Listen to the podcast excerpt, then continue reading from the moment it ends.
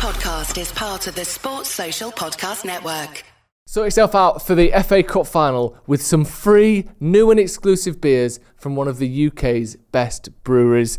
Our friends at Beer 52 and Siren have teamed up with eight different breweries to come up with eight exclusive beers for you. Simply go to beer52.com forward slash paddock and pay the £6.95 postage to receive your free case of beer. I absolutely love Beer 52 and the beers that they send out every single month. They've got absolute experts curating and creating some of the best beers from the best breweries around the entire world. And this month is no different. They are teaming up with Siren on their 10th birthday. For the last decade, I'm sure you've seen them everywhere, Siren have been coming up with some of the best, most cutting edge modern beers whilst adhering and looking after the traditions of brewing. Siren are known for their IPAs, and this one here, Activate Deadline Mode, is no different whatsoever. It's sort of, I describe it as a kind of greatest hits of an IPA. What do you want? You want your tropical flavours, you want your illustrious mouthfeel,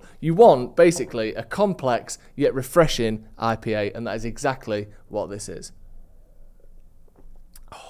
Then you've got the Pastel Pils, which offers a clean, harmonious flavour, everything you want from the perfect lager. And at the other end of the spectrum, you've got the Dark Birthday Bourbon, a Nitro Stout, which is infused with incredible bourbon maple oak for a dark, chocolatey, roasty flavour. And if you don't like dark beers, you can stick with the light only box. The customizability is there. Whatever you want, Beer 52 have got it. And also, you're getting snacks in the box. You're also getting Ferment Magazine, which takes you through the journey of Siren's award winning story. What more could you want? And all you have to do is head to beer52.com forward slash paddock to get your free box of beers. And again, if you're not satisfied, you can pause or cancel at any time. Again, beer52.com forward slash paddock. That is beer52.com forward slash paddock.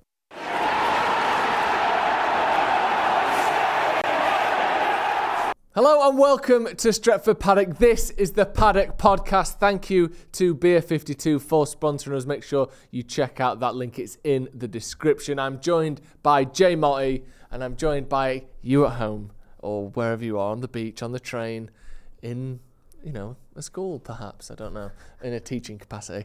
Um, we are going to be talking about Erik Ten Hag, Manchester Yes. United season, proving the doubters wrong, Yes. coming out, silencing the Yes. critics, the amount of shit that he's had this season, from before he even started, up to his signings, up to how it's been on the pitch, how it's been off the pitch, whether we've had luck, whether we needed Southgate, whether Martinez was too small. He has shut pretty much everyone up, and we, I, I, I will delight in nothing more, or nothing will make me delight more than going through it piece by piece and proving and showing exactly how everyone can shut their mouth and see that Ten Hag is an excellent manager. How are you, Jay? I'm good, man. I am. Um, no, I, I agree with what you're saying. I like a bit of this, mate. I like it when a people are proven wrong when they've criticised Manchester United and they've gone early on criticising Manchester United, and b when people are having little mini meltdowns, Yeah. which I've seen a lot of. Like, oh, United aren't even that good this season. Only only done it because Liverpool and Chelsea didn't turn up. Oh right. Oh sorry. Should we have asked them to win fucking thirty-five games this season and still be better than? What are you on about? Yeah, obviously, if if City and Liverpool, uh, sorry, Chelsea and Liverpool. Had have got more points than United, we would have finished lower. Obviously, that's what fucking football is. I know. Well, United only finished above Chelsea because they got more points than them. Yes. What are you talking works. about? That's what it boils down to. Honestly, people are just. Well, City, act- stupid. it's, it's, City aren't even done that well this season, Jay, because they've only won the European Cup because they're in it. We weren't even in it, so that's shit. That don't even count. They've only finished above United in the league because they've won more games. Idiots. I know, man. It's, What it's- are you on about? It's actually it's it's kind of heartwarming though. Yeah, it is. It's like nice. because I remember it kind of started under David Moyes where no one was annoyed with us. People felt sorry for us. People like rival fans were sticking up for the United manager, saying, "Oh, you got to leave him," and that because they wanted him to stay because he was so bad. And we were a bit of a laughing stock under Ralf Rangnick, if we're being Yeah. brutally honest. we were. And under Erik Ten Hag, it's not been perfect. It's not percent. It hasn't. It has. Sorry, some of the away results, obviously. But in terms of what we were hoping for and expecting this season, I think he's more than done a very good job. Yeah. Top four in a trophy was what almost every United fan I spoke to said if we get top four and trophy, that'd be a great season. We've got that and potentially another one as well. And also, yes, away from home, not great, but he has he's done what he said he wanted to do after I think it was a loss to Sociedad or whatever it was. He said I want to turn Old Trafford into a, a fortress. He's done that. Our home record is phenomenal, and if we can take some of that form away mm. from home next season, then there's every reason to believe that we can have a title challenge. And also, I don't want to sort of pile on these people because I do like both of them for different reasons. But Anthony Martial and Wout Weghorst Yeah. have been collectively in the Premier League not great. One's been injured for two thirds of the season, so that means you can't use him. So no matter how good you think he is when he starts, he's borderline useless to you. Well, he's useless if you don't play. And Wout Weghorst, for all his energy and his effort and he, the fact he gets stuck in, and I like the kid, he scored zero Premier League goals. Yeah, they've got six goals between them in the league. We don't right. need to be so okay, nice. yeah. Can you imagine another manager who loses a player who scored 18 Premier League goals last season, hmm. replaces him with one who scored zero because he's got no money to spend, Yeah. and another one who is injured all season and still manages to get third, still manages to finish eight points above fifth, Yeah. still manages to win a trophy, and still manages to get us to another cup final, and also along the way beats Barcelona. Like, let's have it right. That is pretty amazing when you consider Tottenham have had 30 goals a season, Harry Kane. Yes, Marcus Rashford has been banging in goals for Manchester United, but he's not a striker. He plays there sporadically, but he's basically an inverted left wi- He's a left winger Yeah. in it who's waiting with some goals. So for Erik Ten Hag to do all this with basically no number nine Yeah. is ridiculous. Well, on that number nine thing, and I've, I've got my phone because I've got the Premier League here. If you look at how many goals scored per point gained, okay. so essentially, like we're, we're struggling to score goals at the minute, so we've had to do very well in that regard. City have scored 94 goals, have uh, accrued 89 points. Yeah. Yeah. Arsenal scored 88, accrued 84. Both of them have scored more goals than they've got points, but are roughly one to one. Okay. You look at Newcastle, 68 point, 68 goals, 71 points again, thereabouts. Uh, Liverpool, 75 goals, 67 points, outscoring their goals. Um, if you look up and down the league, we were talking about this the other day, you will see a trend of roughly, except Leicester, who who are massively underperforming, uh, a trend of roughly a goal is worth roughly a point. Okay. For instance, Brentford have scored 58 point, uh, goals, got 59 points. Um, Man United have by far the best goal scored to points earned ratio. We've got 75 points off of 58 goals. No one is even close. So the fact that Ten Hag has managed to first of all only score 58 goals, which is less than Brighton, less than Tottenham, the same as Brentford, like less than, uh, I mean, obviously less than than Liverpool and Newcastle and, and Arsenal and City as well. He's, we've scored less than all of those teams, and yet we've still managed to get 75 points. That is a testament to how we set up tactically, the transfers that he's brought in. Casemiro and Martinez in particular have been exceptional this season, but that is a like massively positive sign that he can turn 58 goals into 75 points because no one else is doing that. Do you know what I mean? If we could up our goals by 20, you're looking at a, a phenomenal season next year. And, and it's, it's to that point, like you said, Martial and Weghorst have barely scored a goal between them in the league all season, six. And I think between them, they've, they've, they've cumulatively uh, appeared sort of 35 or so times in the league. Pretty much every game has had one of them in, um, and or, or both to be able to still get 75 points off that few goals is genuinely better than anyone else is doing in the league, and that's a, like I said, a, a brilliant sign going forward. So, yeah, it, it's mad how much criticism he's had, and we'll get into some of the specifics of it. But I also think if you're willing to go early, if you're willing to say Martinez won't work, or you should get Southgate, or whatever it is, whatever the criticism is, if you're willing to go early, you need to be willing to be criticised for that opinion. Yeah. Because you get lauded for it, you get ha- hailed for it when it works out, like Gary Neville did with uh, saying that City will win the league comfortably. He got a load of shit at the time, but now he's getting all these TikToks, these tweets, these flowers, Instagrams. He's getting his flowers because he was right. But if he was wrong, he, I'm sure he would have held his hand up and said, "I'm wrong," you know, and I deserve the criticism because if you go early and you get it right, you look great, and if you don't, you look stupid, and then people call you out for being stupid, and that's the game. you We're in it, they're in it, you know. That's how it goes. I, don't get the thing of going early as well. I went to that. Well, didn't matter whether you went or not. I watched that Brighton game. Mm. Martinez had a good game. yeah. I was say- saying Martinez and Eriksen are the two best players on the pitch for for United. I don't think he played that badly. And against Brentford, we conceded four goals. One of the goals he fell over, Ben Mee's header. Yeah. I don't particularly think he was at fault for any of on any of the others, unless I'm misremembering it.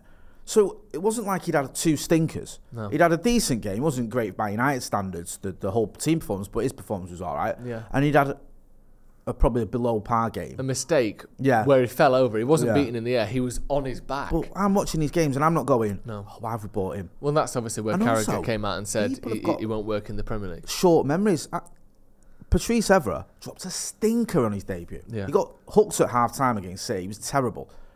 But you trust that there's a reason that he went to the Champions League final with Monaco, and there's a reason Fergie trusted him and wanted to bring him in in January. Get, give him a bit of time to get used to Premier League. Yeah. People were just going far too early. Just on his height as well with Martinez. It wasn't even his ability. It was, oh, he's too small. He, Mm. How's he going to do when he plays against Haaland? He played against Haaland in the Champions League, and people just don't do their homework. Well, do you know why people said that? Because they hadn't actually watched him play. So what are the things we definitely know about him? Well, we know he's five foot nine because it says that on his Wikipedia. Yeah, No one can, you know, I can. If Jamie Carragher came out and said, you know, he's not very good on the ball. I don't think his tackling's very good. He doesn't read the game very well. He could be criticised that bec- for that because he obviously hasn't watched him. Yeah. If you come out and say he's five foot nine, that's too small. You don't need to have seen him at Ajax. You don't need to have done your research. Yeah, that's a you know point. he's five nine. That is indisputable. So you might as well make an opinion based on the facts you do know, and rather than actually try and research this this guy as a whole. And I appreciate that someone like Carragher has to have an opinion on what roughly 250 footballers. He has to have to be able to um, bring out an opinion on pretty much anyone in the Premier League, and that's not easy. But then don't use that pressure to criticise players who you don't know enough about. That Yeah. seems like the wrong way to do it. Why not err on the side of compliments and like positivity rather than, nah, this is never going to, I'm convinced this can't work after two games when you've never seen him play until he came to the Premier League, which is fair enough. But then let's be positive rather than trying to like tear him down already. Yeah, no, I, com- I completely agree. And even if you just held your hands up a little bit and said, I haven't watched loads of him at Ajax, it'll be interesting to see how he gets on in the Premier Yeah. League. I'm concerned about his height. That could be an issue. Yeah. If if there's crosses coming into the box, if you don't know how to deal with him, we'll have to wait and see. But to go, nah. And do you know what, though?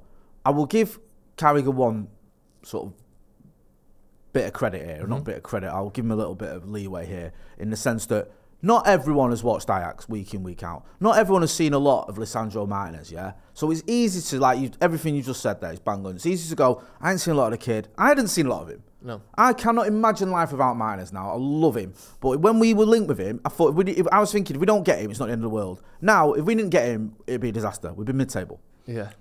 So I'm so relieved that we got him. He's ace.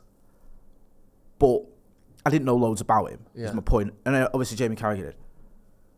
You can't not have watched Casemiro play football Yeah. and work in football. And also, just before you move on, sorry. Yeah. At least Carragher has now come out and said, "I was wrong about Uh, yeah, Martinez." I yeah. think he's given. He his- said it to you. His most. You- yeah, he said it to me. He said it to you because you called him out on it early doors. Yeah. And he even then he held his hands up. Yeah. More recently, he's done an apology. and I think he said it was his most uh, surprising signing Yeah, of the yeah, and he gave him was. proper yeah. credit. He So didn't just go, enough. "Oh well, he's done all right." He went, "Listen, Yeah. I got it wrong. He's been ace. Yeah. he's my most surprising." I can listen. I can stomach that. He's held his hands up to say, "Look, I got it Yeah. wrong." That's all right. That's Yeah. fair enough.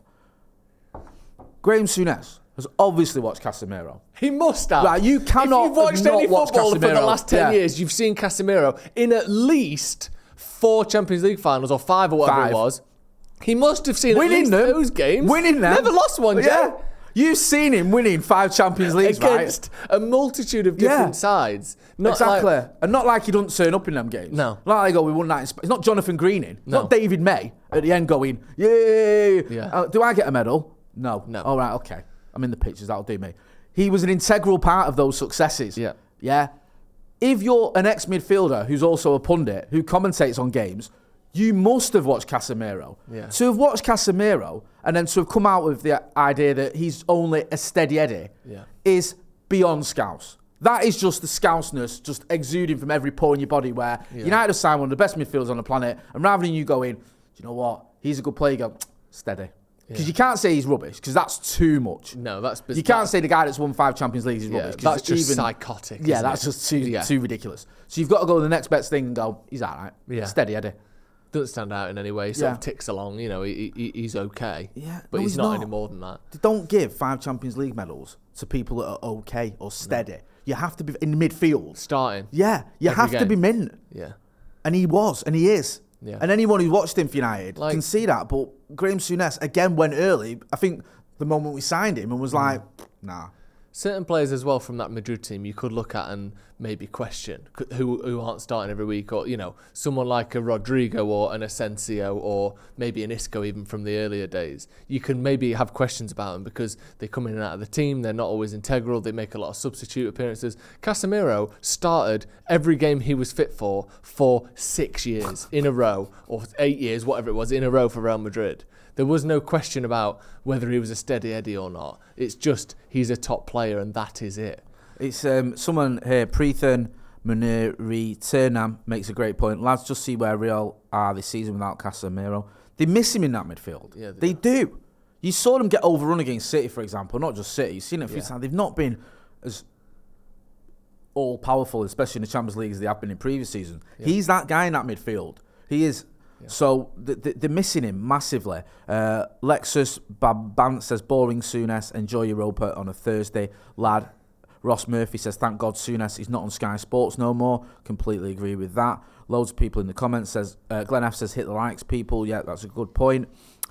Other people talking about Wout Weghorst being a low move. Yeah, it is a low move because we had to get a low move because we had no money to spend in January. And I think Erik Ten Hag, to be fair, has sort of mentioned that. He's called it out and said, you know, we didn't, we couldn't go big. Other teams spent in January. Yeah. We didn't. He brought in Marcel Sabitzer as a, a low move, and he brought in Wout Weghorst on a loan from Burnley, Yeah. just to sort of plug the gaps and, and to give us a different option, and it worked. We've also John Aldridge has, has, has come out with an article today, but before that, let's hear a little word from our sponsor, Surfshark. Hello and welcome to Stretford Paddock. This podcast is brought to you by Surfshark VPN. Now more than ever, our internet reliance is increasing from talking to loved ones to streaming your favourite shows to watching any of the podcasts here on Stretford Paddock. And with that increased footprint, so does our need for proper internet security. And Surfshark is a VPN service that encrypts your data, which stops anyone unwanted from seeing it. Another great thing about Surfshark is it allows you to see all of the great content from around the world. Simply sign in to Brazil and check out their Netflix. You can watch Croatian Amazon Prime. And when you're on holiday, you can still watch all of your shows from back home simply by changing it to your home nation. It is that simple. And currently, Surfshark have an amazing deal. By clicking the link in the description and using our code PADDOCK, you can get a whole three months extra for free. That is three months extra for free. In addition, Surfshark also offer a 30 day money back guarantee. Again, use that link in the description and use the code PADDOCK for three months for free and a 30 day money back guarantee. Again, to Surfshark for sponsoring the podcast. Make sure you check them out. You've got a couple of super chats there before we get to this John Aldridge crud. Uh, I- I, I, I, I honestly can't believe what we're about to read, by the way, This is, this I'm, article. I'm, I hate I'm so excited to talk about it. It's nonsense, but part of me is going to enjoy this because Yeah. it's so ridiculous. Uh, Cal Chester says, "Look after your backs, lads, carrying the channel. It's a team effort, and other presenters have been doing some good stuff today. And it's going to be there's a cracking video that's going to be out later on this week, so we can't be too judgmental or critical when you think you just see me and Joe here. Yeah. There's a lot going on behind the scenes, and trust me, you're going to be buzzing when you see what we've got planned. Mark Hatton, who's been a member of the Academy for 30 months, thanks for your support, Mark. Much appreciated. Says this weekend will be my first ever trip to Wembley. Had to pay through the nose, but I said I wanted to go this season. Hope it's worth it. I do as well for you, Mark. Especially if you're a United fan, I presume you are on the. Uh, on this channel, but you never know. Surname Hatton reminds me of someone, but I'm sure you're a red, and hopefully it'll be a very memorable trip for all the right reasons. Shall we talk about John Aldridge? John Aldridge. Now, firstly, Do you want to know a bit of trivia about John Aldridge? well, firstly, who is John Aldridge? Because there will be some people watching this who vaguely recognise the name but don't really associate it with a person or a, a set of characteristics. John Aldridge played for Liverpool in go. the late 80s. Yeah. He was a striker. He was very, very scouse. He is very scouse. He was sort of a big Liverpool You could fan. say painfully scout. Painfully, it was ex- like, yeah, yeah. I'm so scouse I can barely open my mouth. And um, he got a move to Liverpool to replace Ian Rush when Ian Rush went to Juventus. Ian Rush said when he went to uh, Italy, he said it was like living in a different country. So he's another genius that the Scousers have had playing for him. Um, so he replaced him, a bit of like for like, to be honest with you. Did all right for He a didn't couple. actually say that. Yeah, he did. Wha- What do you mean? He he said a quote about when he moved to Italy. It was like living in a different country. So does he think that? Does he think that Turin is a part of England? I don't know. Like living in a foreign country, yeah, this is what he said. So, Ian Rush, when he went I've to never move, heard this he went to before. move to Juventus From Liverpool. from Liverpool, right? At Liverpool, he was banging in goals for fun. He went to Juve and he struggled, and he said, "I couldn't settle in Italy. It was like living in a foreign country." Just like it, Jay. Similar, but obviously not a foreign country. He's but now you know, got a new career as a tour guide. I mean, just absolutely bonkers is- thing, bonkers thing that. to say. So anyway, John Aldridge comes in. John Aldridge is a Liverpool fan, plays for Liverpool a couple of seasons, living his dream. yeah. He was, I think, the first player or the only player. I don't know if he was the first or the only player to miss a penalty in the FA Cup final against Wimbledon. He missed that. Dave Beasant saved it. Also, a bit of trivia. there we go. and this is a bit of a it's a bit annoying, but I think he was the first player to score against a Manchester United side managed by Sir Alex Ferguson. When Oxford beat us 2 0, he was at Oxford, he went to Liverpool, and that's where he made his name. So he's very, very pro Scouts and United. He writes a column for like the Liver. He's done stuff for the Liverpool Echo. He's done stuff for various He's- radio he's on telly stations. occasionally Yeah, he does. He's on telly occasionally, and he's done this for the Sunday World. This piece. What is the Sunday World, by the way? I don't know. We were talking about this before, but it feels. I feels feel like, like, yeah. the Sunday World feels like a, a newspaper from a comic book. No, Like, I it think. doesn't- it oh, I think it's Irish. Is There's it? a lot of Irish st- stories in here, so I presume Okay. it's Irish. So That would make forgive sense. us for not being au fait with it, but it's this Irish newspaper. So he's done this Yeah. interview with it, like a column that someone's written for him, basically. And the, the title says John Aldridge, Hmm. Manchester United got lucky in a strange season. Good. Liverpool and Chelsea's demise opened the door for United to seal top four finish. Now I've got to just step in here because already this has annoyed me Right. with just the stupidity of it. Liverpool and Chelsea's demise opened the door for United to seal top four finish. Now I'm not an expert on football by any stretch of the imagination, but Liverpool and Chelsea's demise might matter if it wasn't for the fact Arsenal had one of the best starts to a season in Premier League history.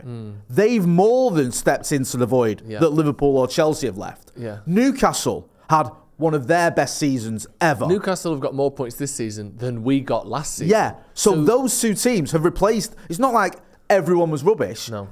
Chelsea and Liverpool dropped out, Yeah. and Arsenal and Newcastle have stepped up. Do you know who else got more points than we did last season? Liverpool, for Yeah. instance. Brighton, for Yeah. instance. I think even Tottenham have. Everyone down to Brentford got more points than us last season. So it wasn't like we just did the same as we always do, but we got lucky. No. We have got fif- uh, 17, 17 more, more points points. than last season. That's nothing to do with Chelsea getting Frank Lampard in or Liverpool having no midfield. That's because we have got a lot better. It's not Exactly. ju- oh, and also, if you want to talk about teams capitalising on unusual seasons, how about the one that won the league when the world was in fucking lockdown? when how you about had that no for an- fans, you had no fans, No you had extra breaks, drink breaks or something. They changed the rules, I think, on extra subs. subs, extra breaks, no one in no one in the ground. Everyone was basically in a bunker for 2 years and that's the year Liverpool won the league. So don't start with oh it was an unusual season and United got lucky by it. Fuck me. The kings of getting lucky from an unusual season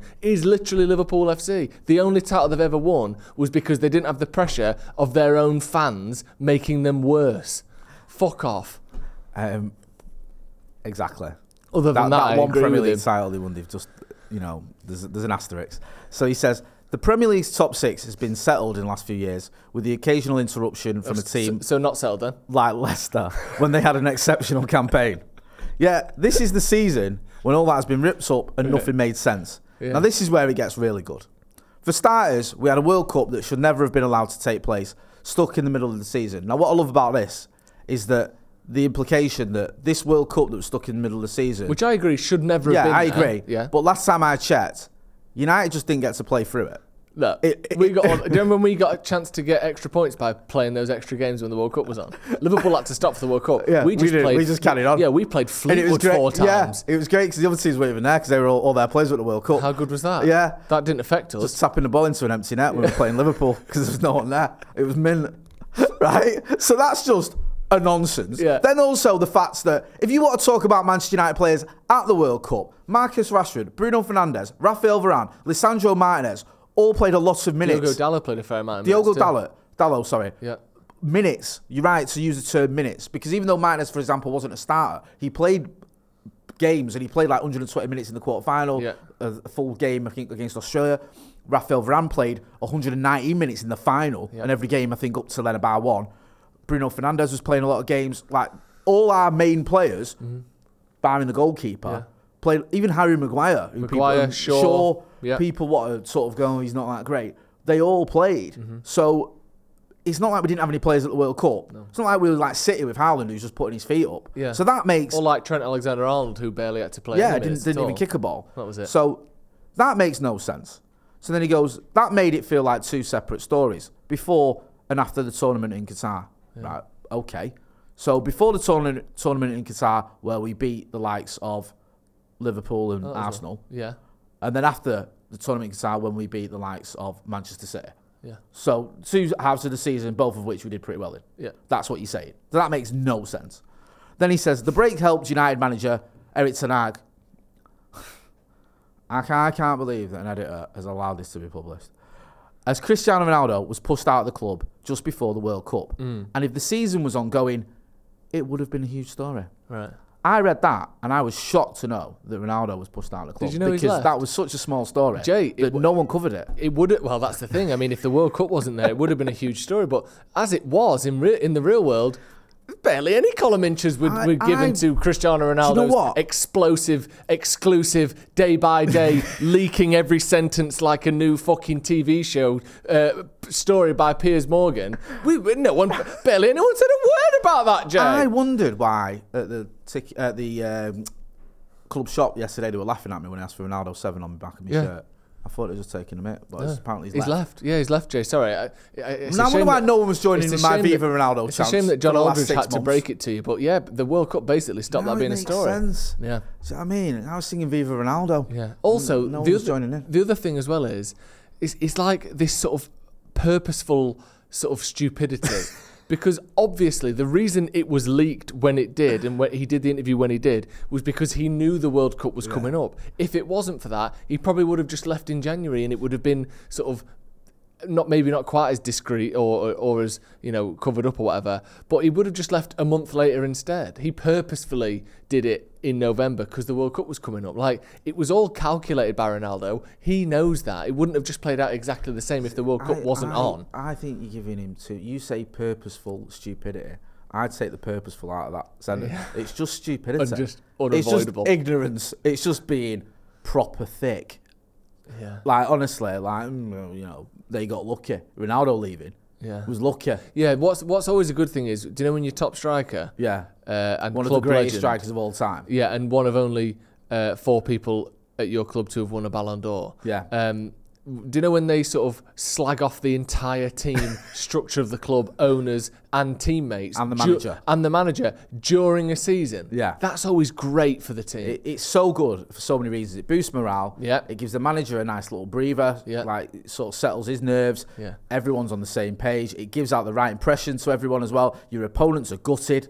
Yeah. They're going into games thinking United have got their act together. Yeah. These, this is a proper unit. Yeah. This is a That- sort of a team of soldiers in the platoon together. You this is um, remember that uh, I think it was 2019 when um, or 2020 when we played Liverpool. This reminds me of that where Klopp, where we had we had to use all three of our subs in the first half because of injuries. Yeah. And Klopp said it was difficult. Obviously, we struggled to get our flow going after all their substitutions. You're like, oh, sorry. Us having three injuries and having to make all of our subs in the first half, and Rashford having to play hobble on around and with have a- to hobble with a on 'cause he- busted ankle. Yeah, that made your team worse. Like you know, when Cristiano Ronaldo left, that helped things. And he took his goals with him. yeah, Uh, that's always a bonus. great. So Cheers, John.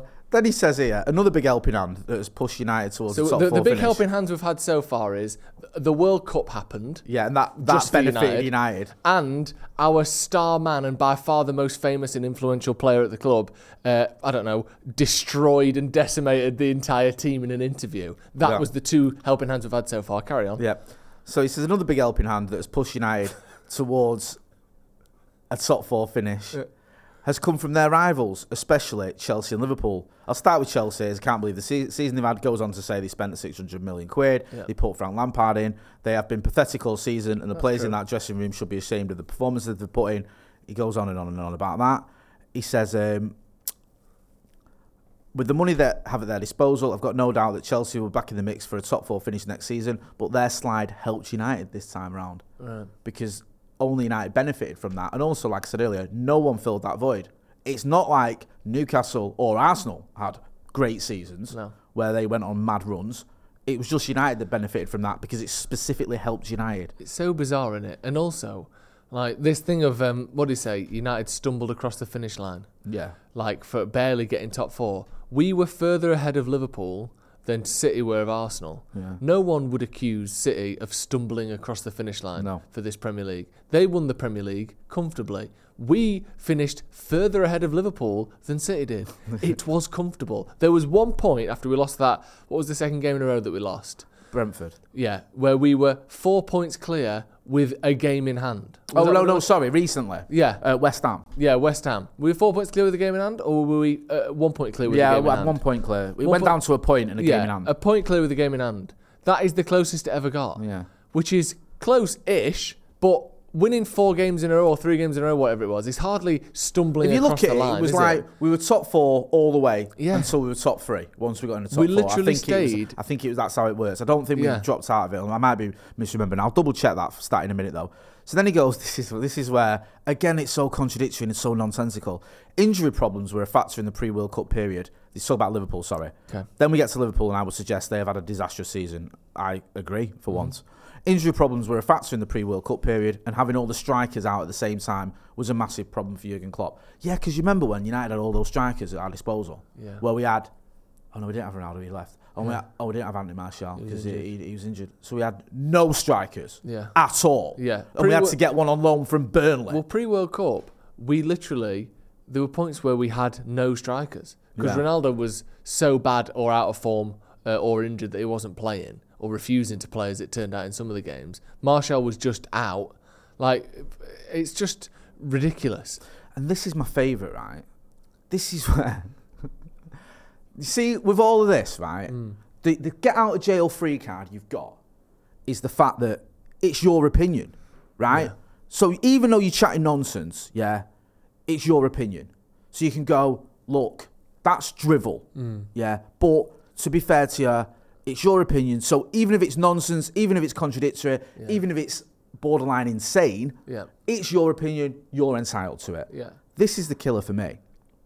This is a season when Liverpool have been dreadful and United have been nailed. Oh, sorry, nailed. Hailed for making big progress under Ten Hag. Yeah. Yet they are only six points ahead. The problem with that is we're eight points ahead. Yeah. So, not only is this ridiculous opinions, you've actually just started lying about what has gone on. You've actually stopped even bothering with the truth. You may as well have said, you know what, Liverpool finished above United. If you're to lie, just lie. And after just all go that, for it. Just Liv- go. yeah. And Liverpool have got a Champions League final to look forward to and have finished above United. And we had no players all season and we had to play our under 15s. Yeah? And They had to train had underwater. shoplifts. Just make up a load of stuff. Why, if you're gonna lie, why not just make it even bigger? Just go the whole hog, bro. Don't hold back. You're just lying about the table now, which makes even again. And I, I'm sorry, I don't want to give any credit to John Aldridge. An editor's read this Yeah. and just published it. So then he goes on, I'm sure United will spend big this summer, and if they get Harry Kane out of Tottenham, they will be a threat next season. Yet United and the rest are still a million miles behind City, and recent history suggests that only one team and one manager can close that gap. Again, rubbish. Recent history suggests that only one manager and one team can close that gap. I'm pretty sure that I think Liverpool have finished second, is it twice in about seven years or something? Hmm. And obviously they won the title once. United have done something similar other than winning the title. We finished second twice hmm. in the last six years or five years. So this this myth that it's only Liverpool that ever challenged City, it's not true. They don't. They they finish under clock like fourth, sixth, Yeah. or sorry, fifth, fourth, fifth, fourth again. They haven't been. It's not like United and Arsenal. When you remember in ninety from ninety six to two thousand and four, United and Arsenal were the top two. Yeah. Exchanging titles, exchanging titles. The only title winners were United and Arsenal. Yeah. That hasn't been the case here. It's mainly been obviously City, Leicester, and obviously going back a, a, a bit further back, Chelsea as well. But Liverpool have been scraping around Yeah. fourth. They have a good get, season or two, and then they drop off, and then they have a good season, and they drop off. So it's just again, it's it's this myth, yeah. and I just don't I don't get it. I just don't get like where it comes from, how you can just sort of get away with it. Um, and then he just goes on to say, you know, the usual stuff about it's going to be a big, um, sort of big summer for everyone. And he, and he ends it with the Premier League has to hope Klopp and a new look Liverpool team return to form next season and give City a real fight. And if they don't, you can just write an article saying how they did and they won. Yeah. They won the title. That's the best part of Yeah, all of it. They've- you don't have to let it. Mm. facts and evidence get in the way of writing for the Sunday World. You can just go, well, that was a great season for Liverpool. We won title number Yeah. 20. this thing, uh, and I've said it before, but this thing about how, well, they'll be better next season, and I expect these to be better next season, and these will be better next season, and well, you know, United have got lucky because these lot will be better next year. Chelsea and Liverpool and Tottenham, and you know, you keep hearing about well, Newcastle will improve as well, and Arsenal got this young squad. Like every single season, one or more of Man United, Tottenham, Chelsea, Newcastle. I mean, they're only just in the conversation, but we'll stick them in anyway. Liverpool. Um, every single year, minimum one of them sacks their manager. Yeah. Every single year. Every year, one of them does. Yeah. Uh, I think Arsenal put them in there as well. If I didn't say them, every single year, one of them has a bad season by their standards, Yeah. an uncharacteristically bad season. Chelsea have had a few recently, like you said. Liverpool have had two Yeah. in the last three years. Um, you, you know, Newcastle have only just had one good season. Arsenal have had one good season. All the rest have been outside the top four. Tottenham uh, bounce inside and outside the top four over the last eight years. They're always fourth, fifth, third, fifth, third, sixth. Like that's what they do. It's very, very rare actually that City, well, they're different because they they do stay there. Arsenal, Tottenham, Chelsea, Man United, Liverpool, all actually ever have good years at the same time. That's actually the rarity. Yeah. It is far more common that at least one of them, if not two of them, are having a meltdown. Yeah. So this whole thing of well, they'll improve and they'll improve and they'll improve. They won't all improve. No. And the ones that do, there'll be another one that drops out because that's what happens every single season. Yeah. Give me a year when that didn't happen. No, you're right. It never you're right, bro. It's it's the, completely true. There's a few people that have done doing some uh, fact checking for us, and I appreciate this, and I, I trust you. Um, R- IR, sorry, says lads, I've double checked this for you. United have been in the top four since the 18th game of the season. Didn't drop out once in the final 20 games, yet we stumbled across. Yeah. Lol. Um, also, as well, Dave Harrington says three out of the last six seasons we finished above Liverpool. So this, I mean, Obviously, that we're not mm-hmm, we're not so naive to sit here and say we've been as good as no, them we haven't. the last They've, six years. they've we won a Champions that. League and they've won a Premier League. Of I get course, it. they've been well, this idea better. that they're the only ones that have sort of been challenging City is just Or nonsense. that they've or that they've always challenged City. yeah, they haven't. No. like, it's it's just it's, it's that article. I kind of admire the the, the nonsense of it. Yeah. It's just like it's like he's just written it in crayon on or in his own shit across the wall of his house, and they printed it off for him. They put took, it in the they paper. took a picture of it and then sent Yeah, that to the it's editor. just absolute garbage. Yeah. But he's not alone in in defair in, Well, in it- defence. Sorry, of uh, Aldo, as he's, as he's known. No, and he's also he's not alone in the sort of besmirching or besmirchment of uh, of Man United. We I don't I don't know if we've got the picture. I don't think we have, but it, it doesn't really require viewing. Um, at the start of the season, only one of the 22 BBC football pundits predicted United to finish in the top three, and I think only four or five of them of that think 22 we've, tweeted this. predicted us to finish even in the we? top Can we four. get? Sorry. Can we, can we grab that if we've got that picture? Yeah, I I think think it's on our be able to Twitter. If you go on our Twitter, it's it's. I think we tweeted it a, um, Yeah, a, a few hours ago. You'll find it if you go on media.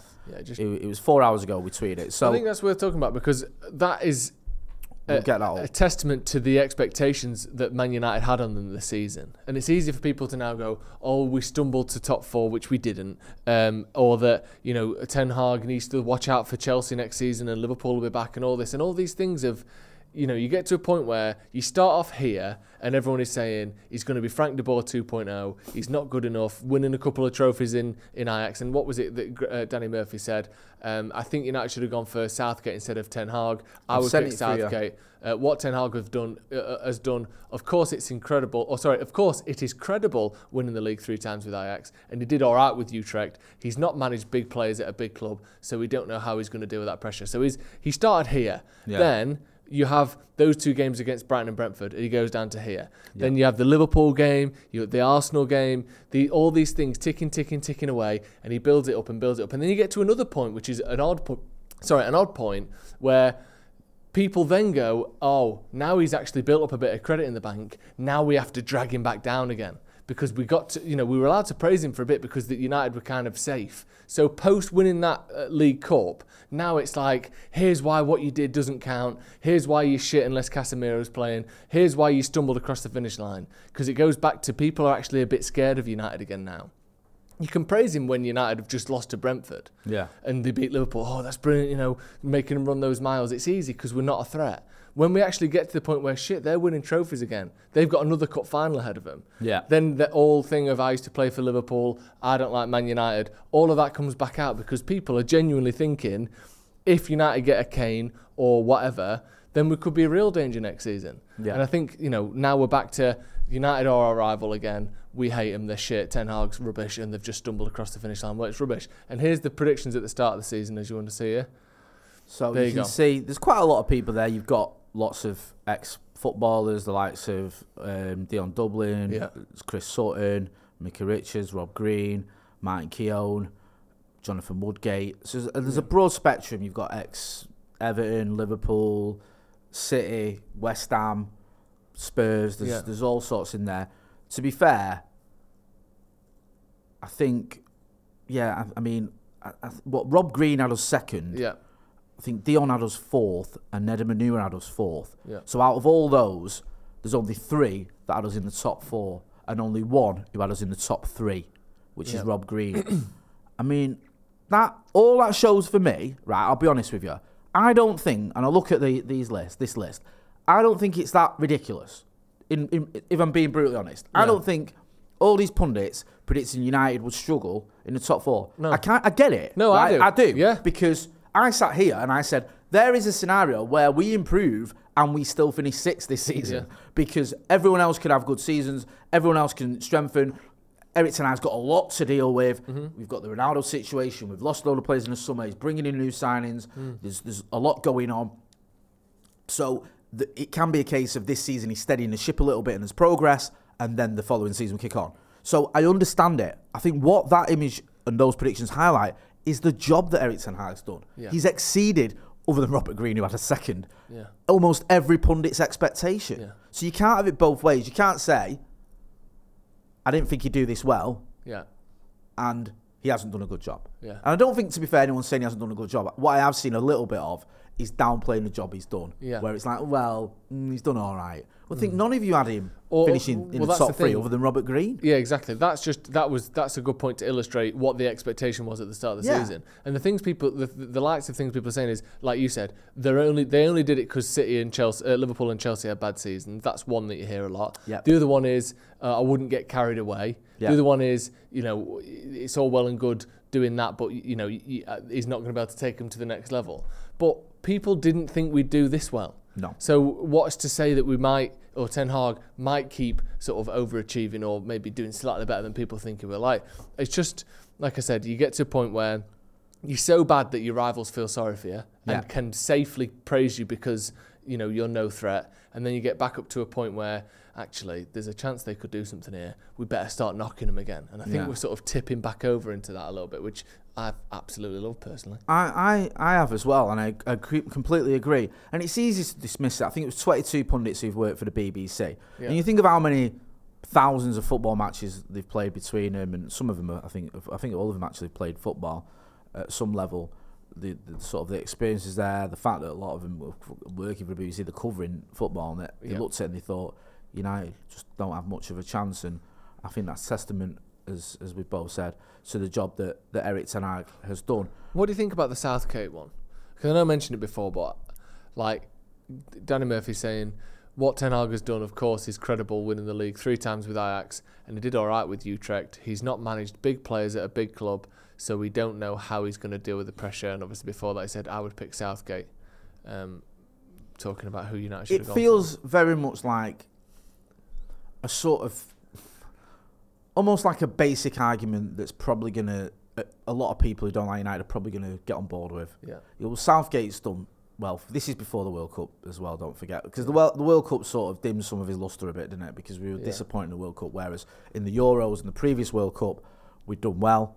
And I think you can almost a lot of people did anyway, and I didn't even watch it. The I don't even know the Nations League, whatever it's called. Yeah. People just sort of went, mm, what even is that? Yeah. Whereas getting to the semi final of a World Cup on foreign soil as well, which is the best result, equal the best result we've ever had, and getting to the Euros final, there was a real positivity around Gareth Southgate, and a lot of sort of love for him. yeah, So you go in, look, Gareth Southgate. Now, anyone who watches football and has got a bit of a longer memory than the last two years or three years or five years even, can remember that Gareth Southgate at Middlesbrough got them relegated and then got sacked when they were in the Championship.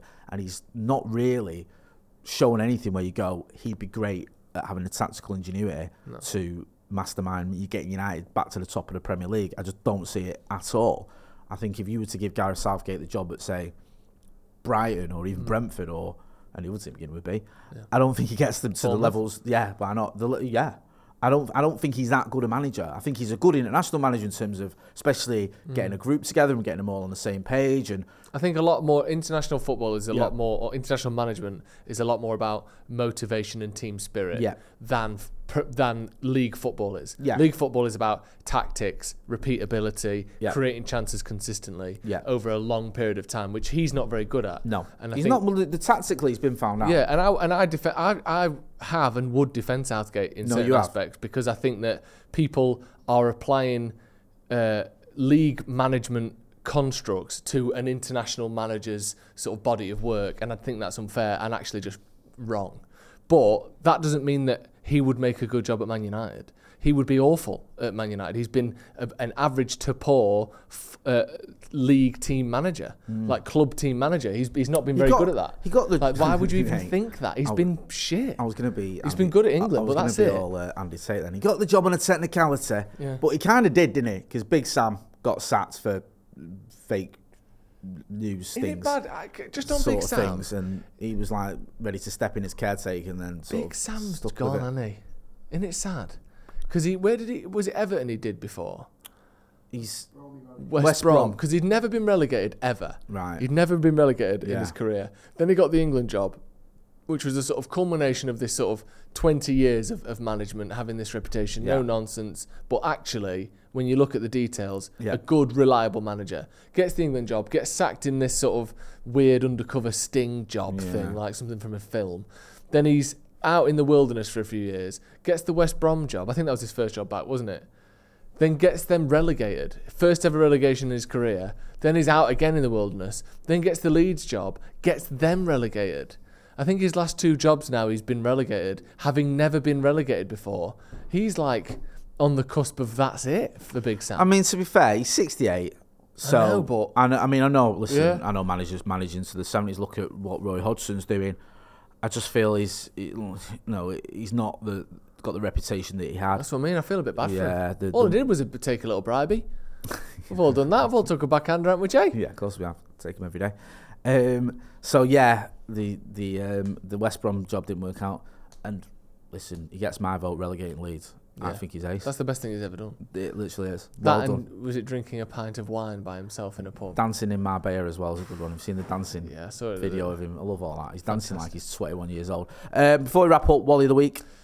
Oh, my Wally of the week is ESPN Oh, go on. and the people replying to them. Maybe it's just Twitter, actually. Twitter might be. I like this. Because, first of all- you've always got some big sort of brand Yeah, or co- scope. Or, yeah, it's never like an individual. It's always No. like uh, a, an organisation or a, a Well, platform. first of all, the For You page on Twitter, or whatever it's called, the, Yeah, that needs binning is horrendous. Yeah. It used, Twitter used to be a sort of reverse chronological order of people you follow's tweets. yeah, Then they sort of updated it to be a reverse chronological order of people you follow's tweets, plus some of the highlights of people you follow or people or things that people you follow like Yeah. to sort of fair enough, I get that.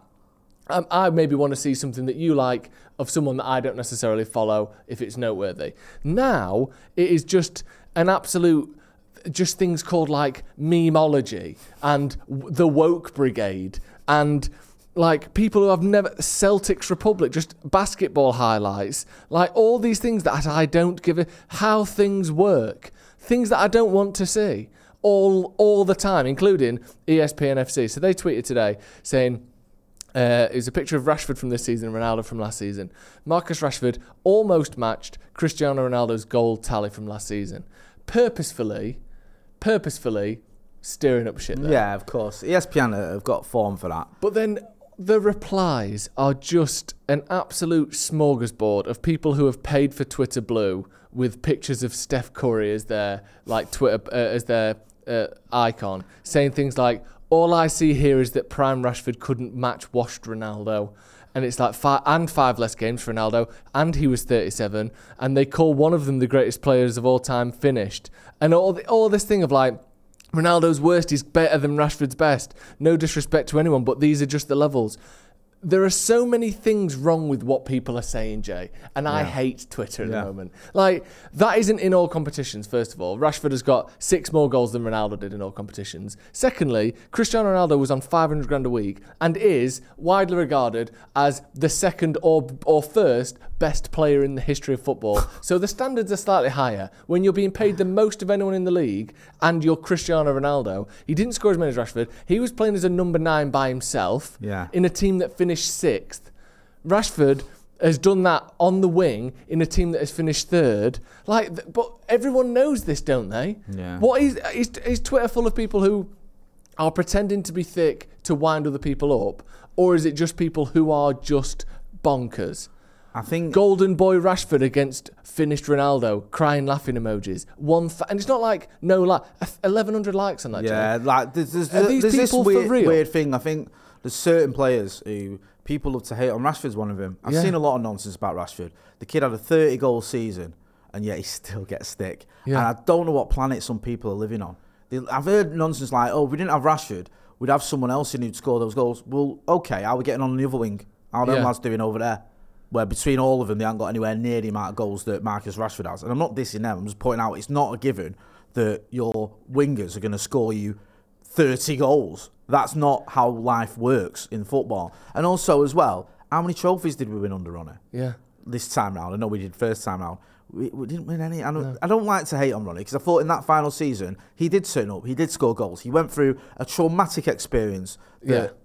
I wouldn't have blamed him if he'd have took the season off after that happened. I wouldn't have. I would not have criticised him. And he came back quite early and he carried on scoring goals and he won us a few games as well, almost single handedly with his hat tricks and stuff. So you've got to give him credit. But using that as a reason to bash Rashford, Yeah. who's just had a fantastic season for Manchester United where he's got loads of goals, he's got important goals, he's helped us win a trophy, he's helped us get Champions League football, he's helped us get to the FA Cup final, is insane. Yeah, and another one. It's just a tweet. It's a picture of. Do you know you get these like Premier League uh, website uh, screenshots where it's like all the stats, or basically the All selected of the stats. stats. So it's Ronaldo on the on this side, Rashford on this side, and the tweet says 37 years old and finished versus Starboy at 29 years old. He's 29. He's he, he, Jay, he's 25. He's Like, it doesn't even matter. But he's 25 till he's 29. apparently. 163 people have liked that. Like Twitter is Did just John Aldridge write obscene. that? Did John Aldridge write that? John sounds Aldridge like it's from the John Aldridge School of Facts.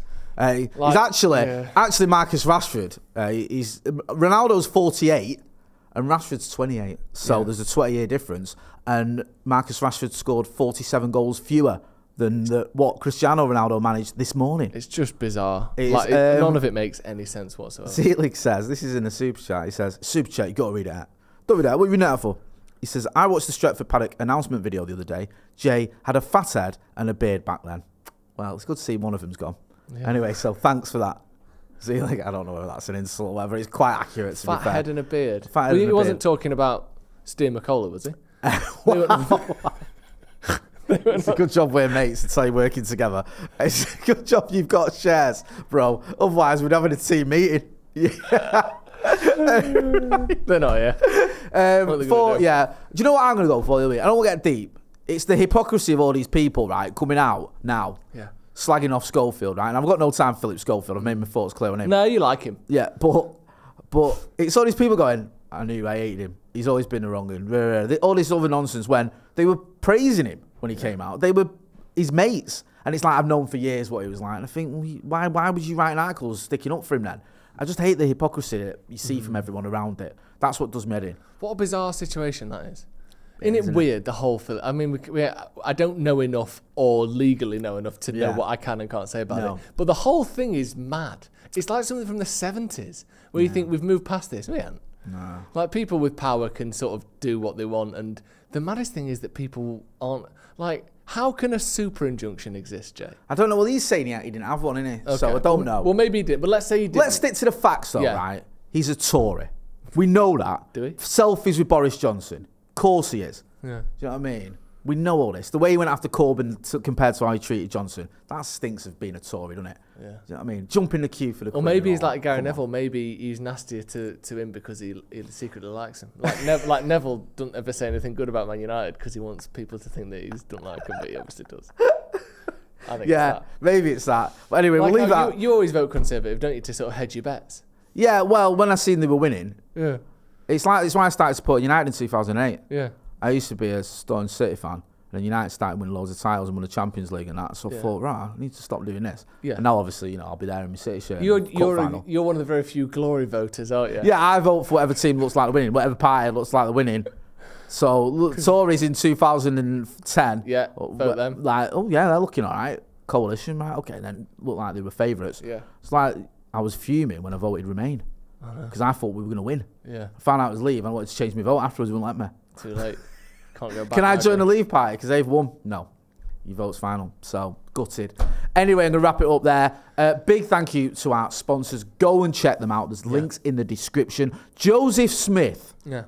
where can people find you? Uh, just online, surfing through the absolute bog that is uh, current Twitter. Um, usually just knocking about there and on the You don't do Twitter, podcast as well. I'm, I go on it a lot, Yeah. but I just I, I it, it, it stuff like that winds me up too You, much. I know, you know, I know you don't do Twitter. Sometimes I'll get a like from you for a tweet from about three weeks ago where I've mentioned you. Yeah, because it's at the top of my little Yeah. page. you know where it's like recommended for you. Yeah. And I mentioned, I used to mention you all the time on Twitter, and you never notice because you don't go on it. Yeah. And now I notice that like sometimes I'll get a notification. I'll be like, oh, oh yeah, Joe, Joe's made his annual trip to Twitter. I like it, yeah, but come on, it's a joke, isn't it? it is. Starboy at 29, eh? Rashford. Starboy, Starboy 29, United Oh. for his six points in front of Liverpool, uh, according to the, to the internet. Perfect. Anyway, go and check out Joe. You know where to find him. Sloppy Joe's podcast as well. You can find producer Ethan there. Um, make sure you are hitting like, subs- share, and subscribe to this channel. You know where to find me as well, Jay Motty. This has been the Paddock Podcast. That's been Joe. I've been Jay. Thanks for watching. Sports Social Podcast Network.